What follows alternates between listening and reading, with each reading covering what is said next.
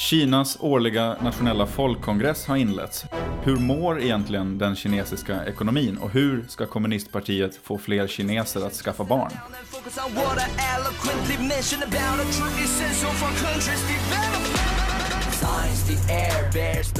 Ja, där hörde vi ju Su Han med låten Two Sessions, eh, To the World from China. Det är en eh, rapplåt om Kinas årliga folkkongress som äger rum just nu och eh, det är den vi ska prata om här i Asienpodden.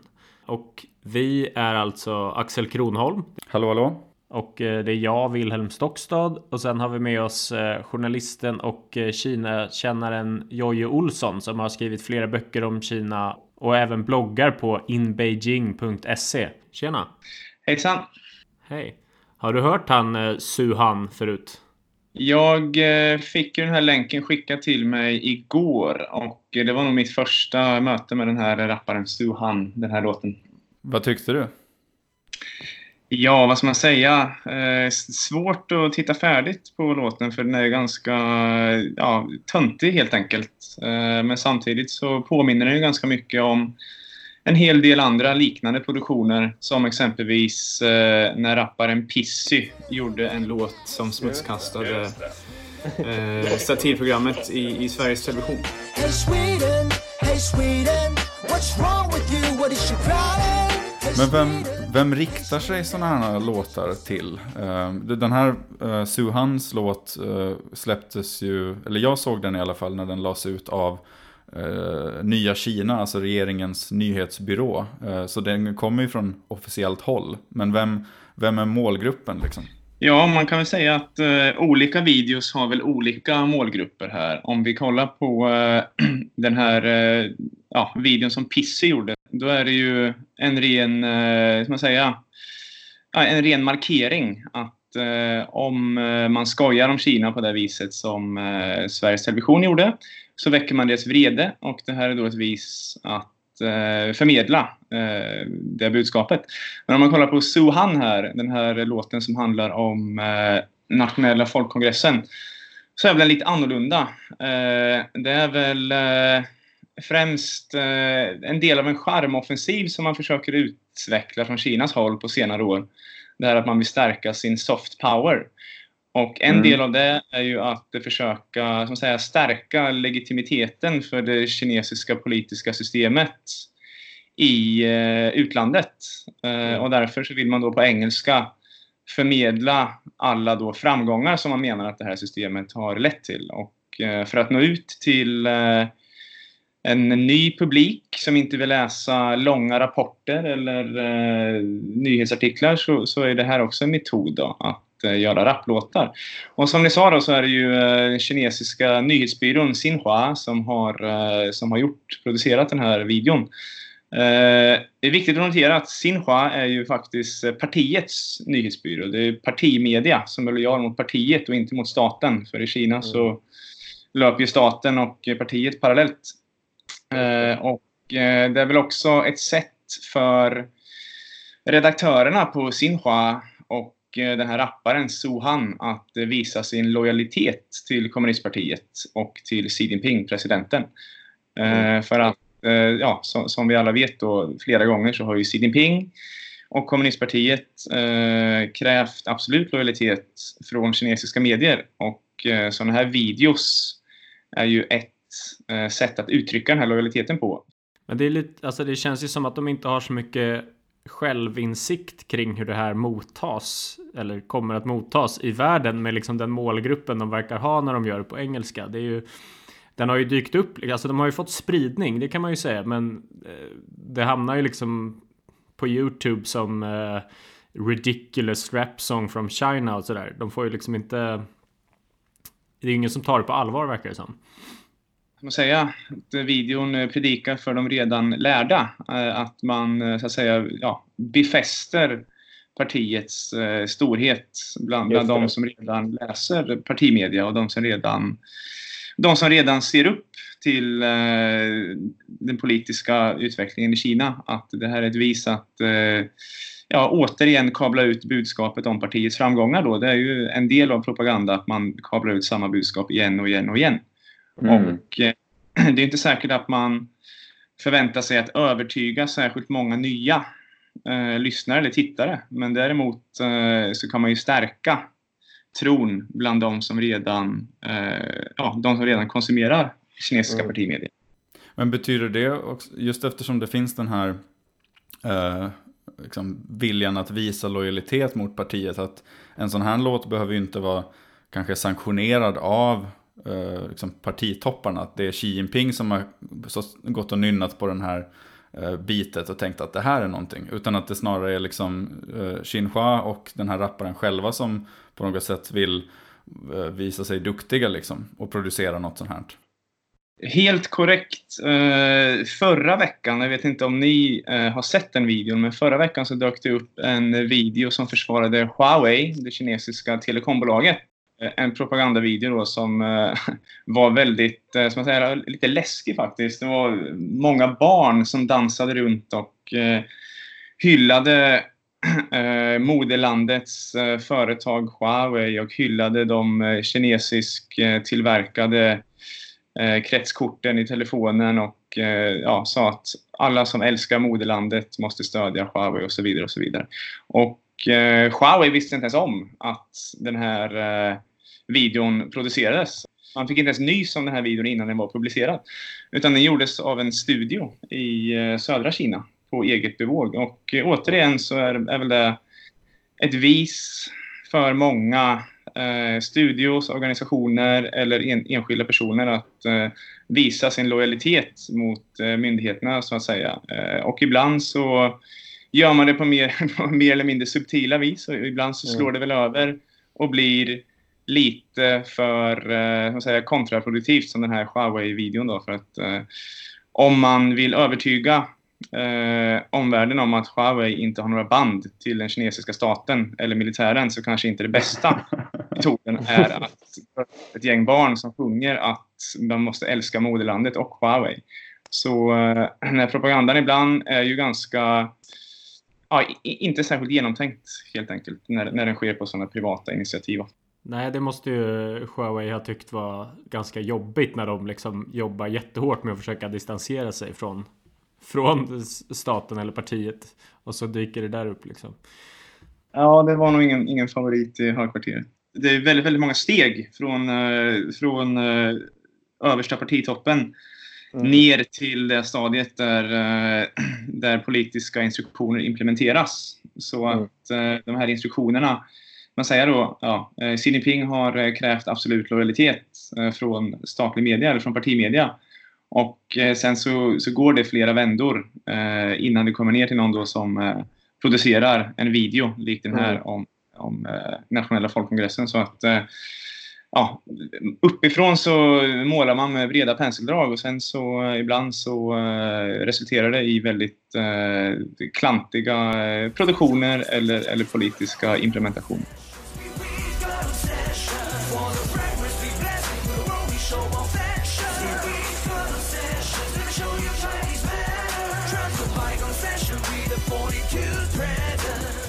Den är ju ganska kaxig den här raplåten om folkkongressen. Han äh, rappar där om eh, Let me show you Chinese manners. Det är lite så här att nu ska vi visa er, det är så här vi gör saker. Absolut, och det är ju också en eh, väldigt stor skillnad som man kan märka efter att Xi Jinping blev president. För att eh, Xi Jinping, hans eh, officiella eh, mantran eller de eh, politiska Eh, Eh, slogans som han försöker uppnå. Då. Dels eh, den kinesiska drömmen och eh, den kinesiska nationens återfödelse. Och hela den här tanken då om att nu har tiden kommit för Kina att bli en stor internationell aktör och att man helt enkelt har en mer man säga, aggressiv och aktiv eh, utrikespolitik eh, än tidigare. Eh, Deng Xiaoping sa ju mycket berömt eh, under 80-talet när de ekonomiska reformerna började att Kina måste bida sin tid och ligga lågt och eh, bara fokusera på att utveckla sin egen ekonomi. Men nu så har ju den epoken i kinesisk modern historia kommit till ände i och med att Xi Jinping har blivit president och då lanserat det här med den kinesiska nationens återfödelse och eh, det återspeglas ju givetvis också i, eh, i media och populärkultur och så vidare. Det är ju stor skillnad på framtoningen både i eh, nyhetsrapportering och i eh, ja, musikvideos och andra sådana kulturella eh, aspekter eh, nu om man jämför med innan Xi Jinping blev president. Vi ska komma tillbaka till uh, Suhan och, och, den här låten, men om vi uh, uppehåller oss lite vid uh, folkkongressen då som sammanträder nu. Det är ju en ganska enorm tillställning. Kan du beskriva lite hur, vad det är som händer och hur det ser ut? Och... Ja, det är ett uh, årligt uh, sammanträde som sker i uh, hjärtat av Peking, Folkets stora hall som ligger vid Himmelska fridens torg. Varje år så samlas ju dels då nationella folkkongressen, så, som man kan säga då Kinas parlament.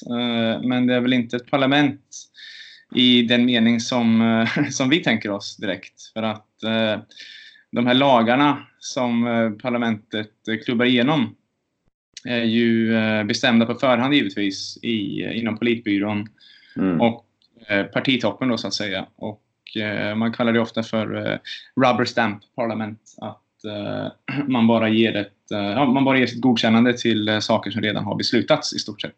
Så det är lite samma krav på folkkongressen nästan som på eh, medier liksom att det är total lojalitet som krävs för att, för att kunna vara med där liksom.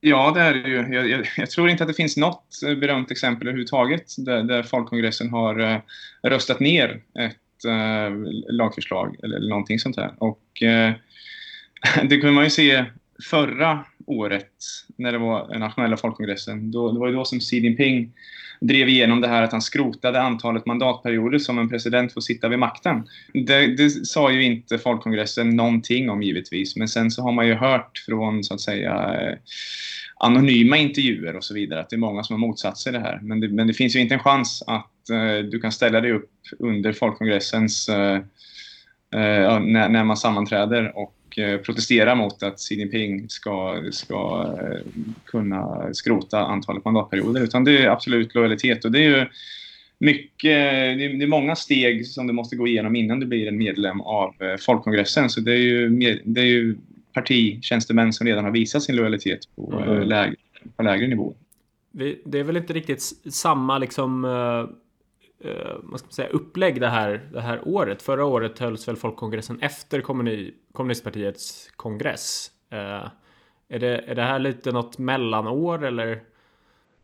Ja, men vart, eh, vart femte år så sammanfaller ju äh, folkkongressen med, med en partikongress. Då, som sak. Under partikongressen det, det, viktigaste som sker där givetvis är att man utser en politbyrå och en president och en premiärminister. Och förra året då så var, ja, förra året var ju slutet på Xi Jinpings första mandatperiod och där utsåg han sig själv som president då för ytterligare mandatperiod. Och de åren, alltså vart femte år, där det även hålls en partikongress, är ju då mycket viktigare mm. än de här åren. Så visst, man skulle kunna säga att det är fyra stycken mellanår mellan, mellan varje gång som, som det ska utses en ny politbyrå. För det är sällan som det görs några dramatiska ändringar mellan partikongresserna vad gäller mm. eh, konstruktionen i, i det övriga ledarskapet.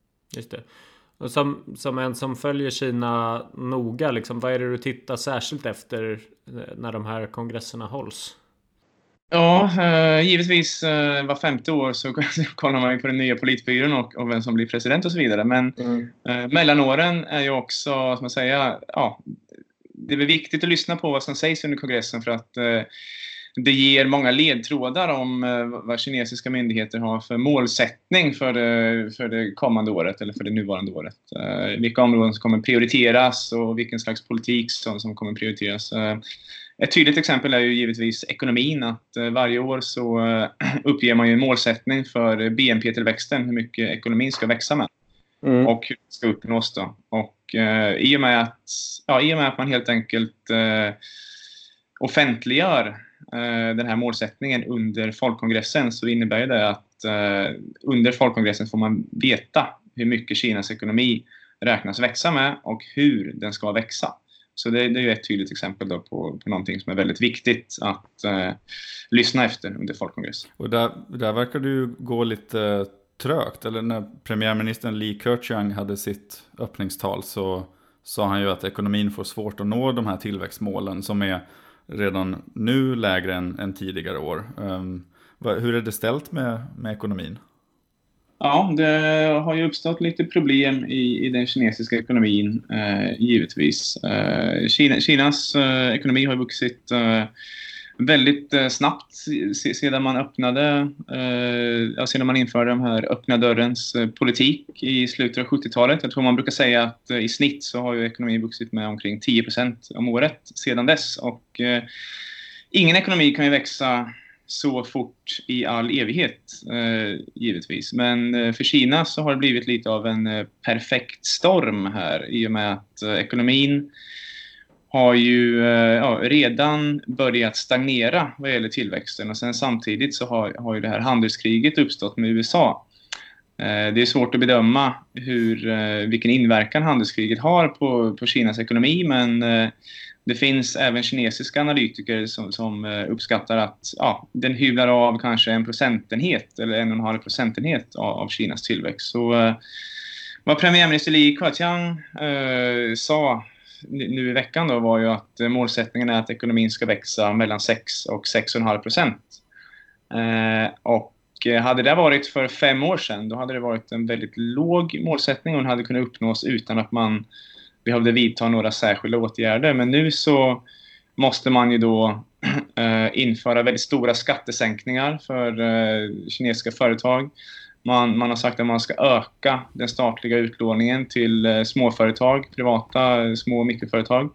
Och även då börja en ny eh, runda av infrastrukturinvesteringar. Så att även då fast man ska uppnå den här tillväxten som är den lägsta sedan 1990 så måste man vidta ganska drastiska åtgärder och det visar ju att eh, ja, man har problem att skapa eh, samma grad av ekonomisk tillväxt eh, som tidigare.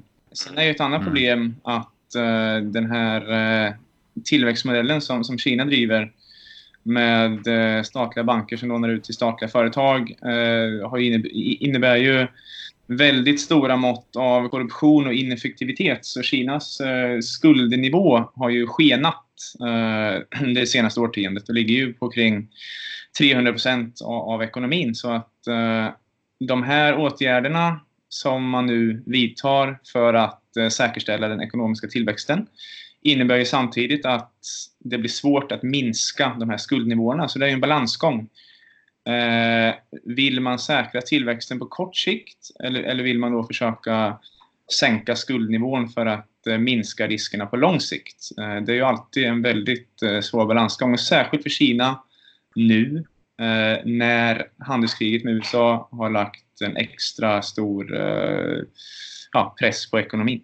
Och så har man dessutom svårt med demografin också, och med, med att folk föder för få barn. Mm. Uh, det här är en väldigt intressant fråga som enligt min mening och, många andras också är Kinas kanske absolut största utmaning, demografin.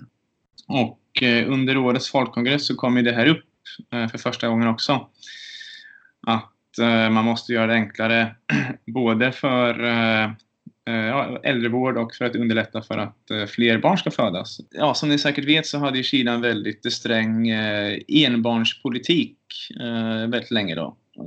I, i 30-40 år. Och, ja, för att kunna kontrollera befolkningsökningen helt enkelt. För att Kina när Deng Xiaoping tog makten var ju väldigt, väldigt fattigt, stora utmaningar och hade man fortsatt att Eh, föda lika många barn som tidigare så hade det blivit svårare att driva den tillväxtmodellen som man, eh, som man eftersökte. Eh, men det här har ju då lett till att befolkningsökningen har blivit väldigt, eller ja, befolkningsfördelningen har blivit väldigt skev åldersmässigt.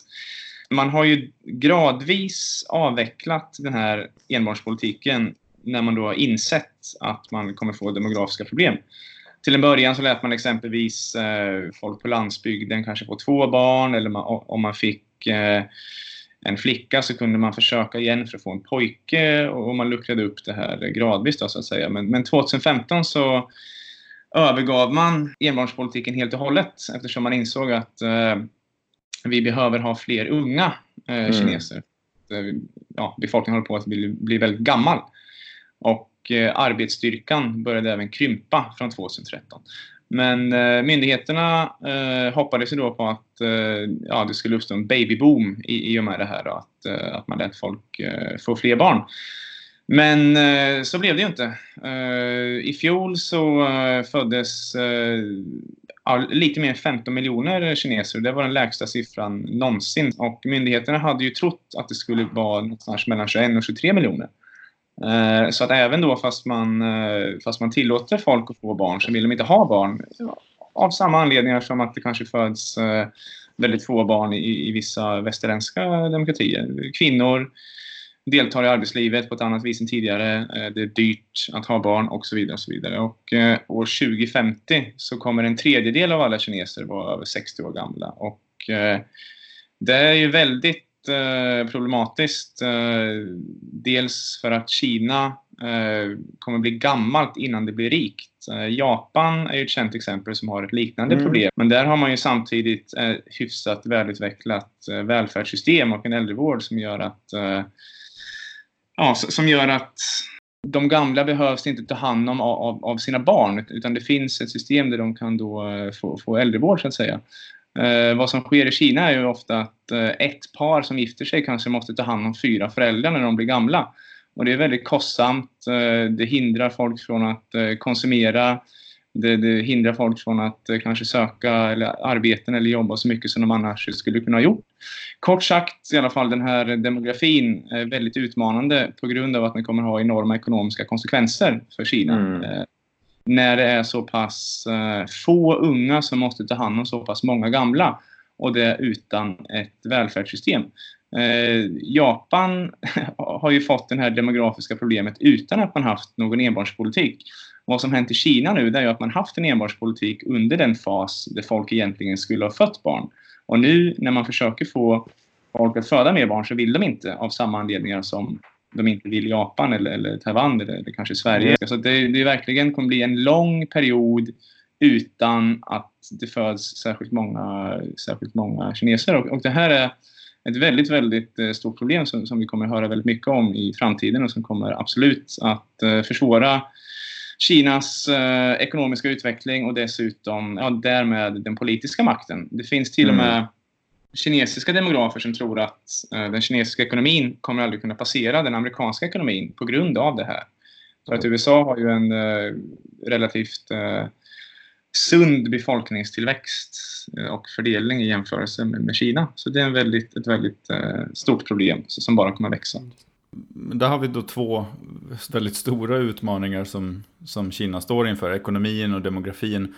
Ska vi, ska vi komma in på några, eh, några framsteg ändå som, som vår, vår kära rappare här från inledningen, Suhan, tar upp i sin låt. Eh, Ville, fastnade du för någonting särskilt? Ja, men han har ju sina liksom, eh, teman som han går igenom som är liksom eh, forskning eller science, det är utbildning, det är poverty elevation, det är eh, environment. Det har ju lite den känslan som folkkongressen också, att man liksom rapporterar in lite så här går det eh, på de här olika områdena och att man lyfter fram, tänker jag, de, de, de liksom, framstegen. Mm.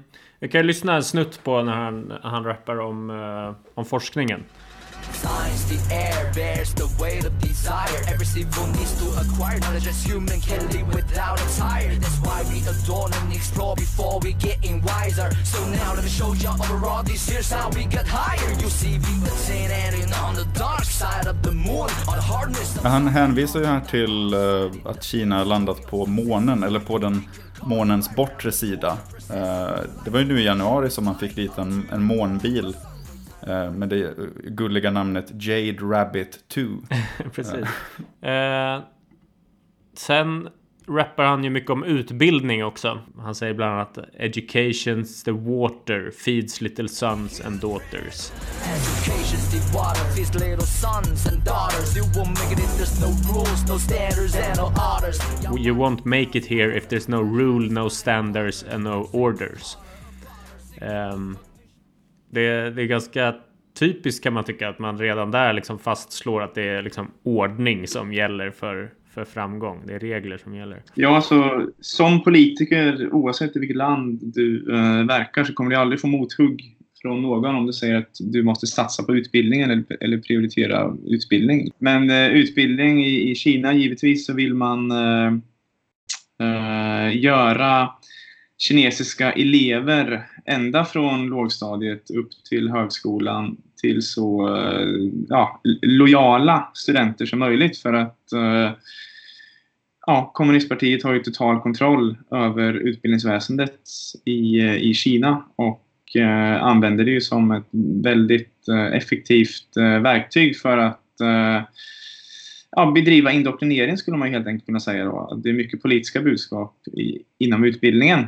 Mm. Eh, vad, vad, man får lära sig men även då vad man får lära sig att man inte ska säga och inte ska göra och så vidare. Och så vidare. Så att genom att sända signaler att eh, utbildningen är väldigt viktig för din eh, framtid, eh, väldigt viktig för eh, att du ska kunna verka och leva i det här landet. Så sänder man ju samtidigt signaler för att ja, du ska inte eh, betvivla eller gå emot eh, saker som lärs ut eh, under de eh, teoretiska, politiska teoretiska lektionerna som, som fortfarande äger rum i, i, kinesisk utbildning. Men hur är kinesisk skola liksom överlag? Har de en, en hög utbildningsstandard ändå ut, utöver det här att det är väldigt liksom styrt?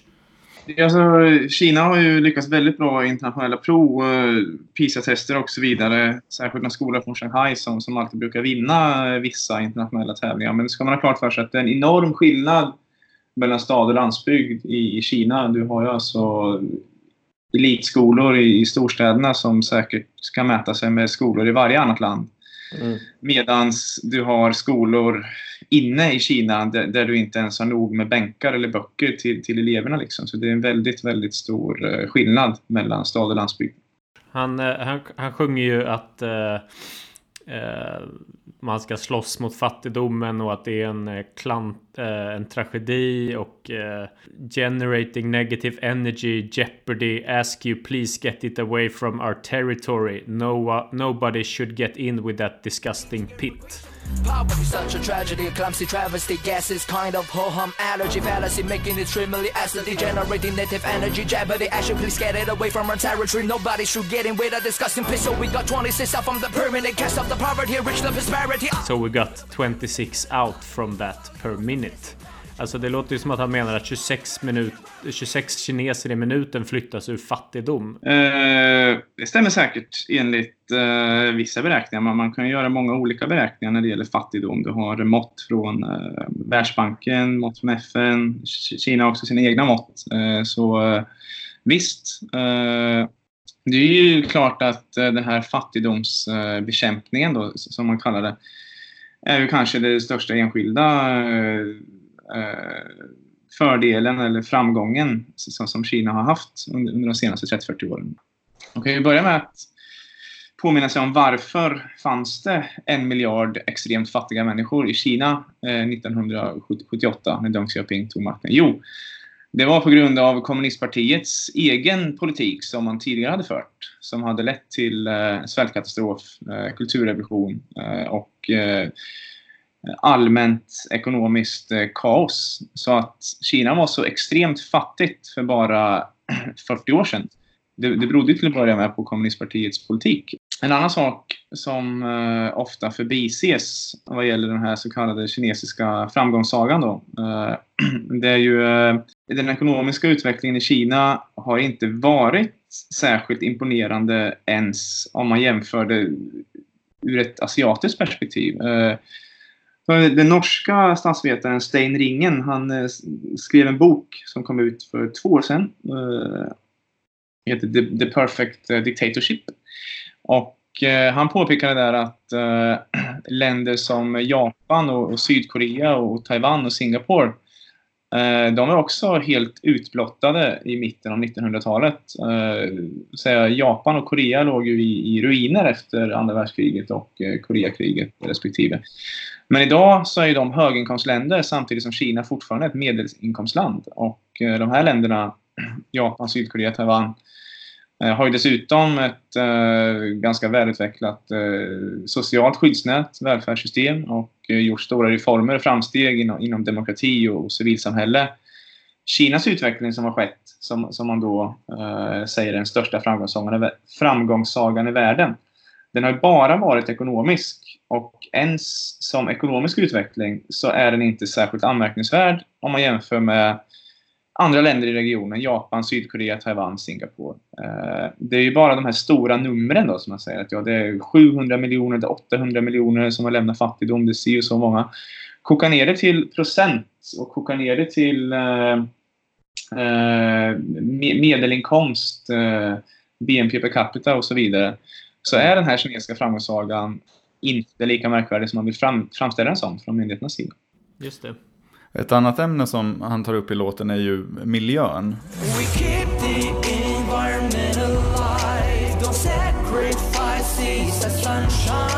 Eh, han nämner här olika greening projects och syftar väl på de här uh, arbetet med att öka skogstäcket i landet. Och jag vet att du har ju skrivit om det här Jojje, hur, hur Kina försöker vad ska man säga, eh, framställa sig som en, en, eh, en grön och klimatvänlig nation. Eh, det stämmer. Eh, här i, i den här eh, videon då, så, som du sa, så talar han ju om massa, att skogstäckningen har ökat och så vidare. Men han jämförde väl med väldigt, väldigt länge sedan, särskilt på 1960-talet, när det i stort sett inte fanns någon skog kvar i Kina för att de hade huggit ner allt för att kunna elda i de här uh, ugnarna som man hade gjort under uh, det stora språnget för att uh, tillverka järn som, som, sedan då järn och stål som sedan då ledde till, uh, till en stor svältkatastrof. Så visst, om man jämför med 50 år sedan så har Kina jättemycket skog idag. Mm. Men om vi går över till att tala om det här med Kina som grön och klimatansvarig nation så mycket riktigt som du säger så har jag skrivit om det här tidigare och Eh, Kina har ju verkligen eh, tagit vara på det här tillfället att framställa sig själv som eh, en slags eh, global ledare i, kampen mot klimatförändringarna. Framförallt då när Donald Trump eh, tog USA ur Parisavtalet eh, så har ju Kina då sagt att vi stannar kvar, vi tar vårt ansvar och så vidare. men om man tittar på detaljerna bakom allt det här så, så eh, är den motsatta bilden ett faktum. Eh, Säg att eh, om man tar det med, med kol, kolkraften har ju alltid varit en väldigt, väldigt stor betydande del av den, den, kinesiska energin och ekonomin i, i, helhet. Kina producerar ungefär 70% av sin energi genom att bränna kol. Uh, I uh, USA ligger kring 35 procent och Europa kring 25 procent och Sverige ligger under 1 procent. Uh, och man, man, kan säga då att de här utsläppen från koldioxid ökade i Kina 2017 och 2018. Trots då att man har sagt att man, att man är en ansvarig klimatnation och att man stannar kvar i Parisavtalet så kan man öka den totala mängden av sina utsläpp eftersom man inte avgick eftersom man inte avlade något bindande löfte i Parisavtalet. Så att man kan vara kvar i avtalet, men samtidigt kan man även öka utsläppen. Men eh, liksom sammanfattningsvis då, vad, vad, tycker du om hans eh, Suhans beskrivning av eh, Kinas utveckling i stort? Stämmer den överens okej, okay, eller är det liksom... Eh... Ja, alltså det är ju eh, ingen tvekan om att eh, vad som har hänt i Kina under de senaste eh, fyra årtiondena är, är fantastiskt på många vis. Eh, men man kan väl eh, milt sagt ut, man kan milt sagt kalla den här rapparens eh, sång som, som ensidig. att, man, mm. att man då bara tar fram och, och dessutom överdriver framgångar medan man helt då bortser från från eventuella nackdelar eller eventuella motgångar eller eventuella problem. Det känns och för sig som att han håller sig ganska true till vad rappare gör. Alltså det ju, brukar inte vara så mycket nya, alltså så mycket å ena och andra sidan när man, när man rappar om om uh, hur, Nej, hur jag, man är. Så. Tänker, jag, jag är väl ingen stor uh, rap, uh, rapfan direkt, men jag, jag, lyssnar, jag lyssnar på, på några grupper och så. Om man tänker på att man tar som äh, rappare som äh, Nas eller, eller, eller Tupac eller vad det nu må vara så äh, sjunger de ju väldigt ofta om eländet och orättvisorna i samhället. Men mm. äh, något sånt kommer ju inte alls fram i den här låten utan det är bara fantastiska Eh, fantastiska aspekter som, som lyfts fram. Precis. Jag, jag är kanske lite mer av en rapkonnässör än vad, vad ni är i sånt fall. Men jag tycker ändå att han har, alltså tonen Eh, kan ändå påminna om hur många nya eh, rappare börjar sina karriärer med, med att skriva om. Är också, det är antingen liksom the hardship eller så är det ju hur mycket pengar eh, kvinnor och bilar och liksom framgång man har. Och där har han ju lite samma Eh, ton. Fast eh, inte om sig själv utan om, om hela Kina istället. Så det är lite roligt att det liksom är en sån skrytlåt. Det är som olika kategorier inom hiphop liksom. Att eh, väldigt många gör ju bara sådana skrytlåtar och då har han eh, nappat på det lite grann. Eh, men så då, då Den här folkkongressen håller väl på i några dagar till. Är det något mer du förväntar dig ska hända eller är det liksom? Eh... Nej, utan redan på förhand så, eh, så har väl de flesta analytiker, journalister etc. Som, som har med Kina att göra att det, det kommer liksom inte ske någonting eh, av särskild betydelse under den här folkkongressen. Eh, och dessutom så de eh, ja, cirka två veckorna som det här sammanträdet pågår är ju också känt för att vara väldigt som säga, slow news period i Kina för att man mm. säkrar upp allting annat liksom och allting annat, alla andra aktiviteter upphör i stort sett liksom. Så att det är en väldigt en, en väldigt lugn nyhetsperiod utan några dramatiska eller oväntade händelser. Då så. Eh, då får vi eh, tacka dig så mycket Jojje för att du hade tid att, att vara med och, och, leda oss igenom det här politiska jippot. Tack själva. Alltid kul att prata Kina.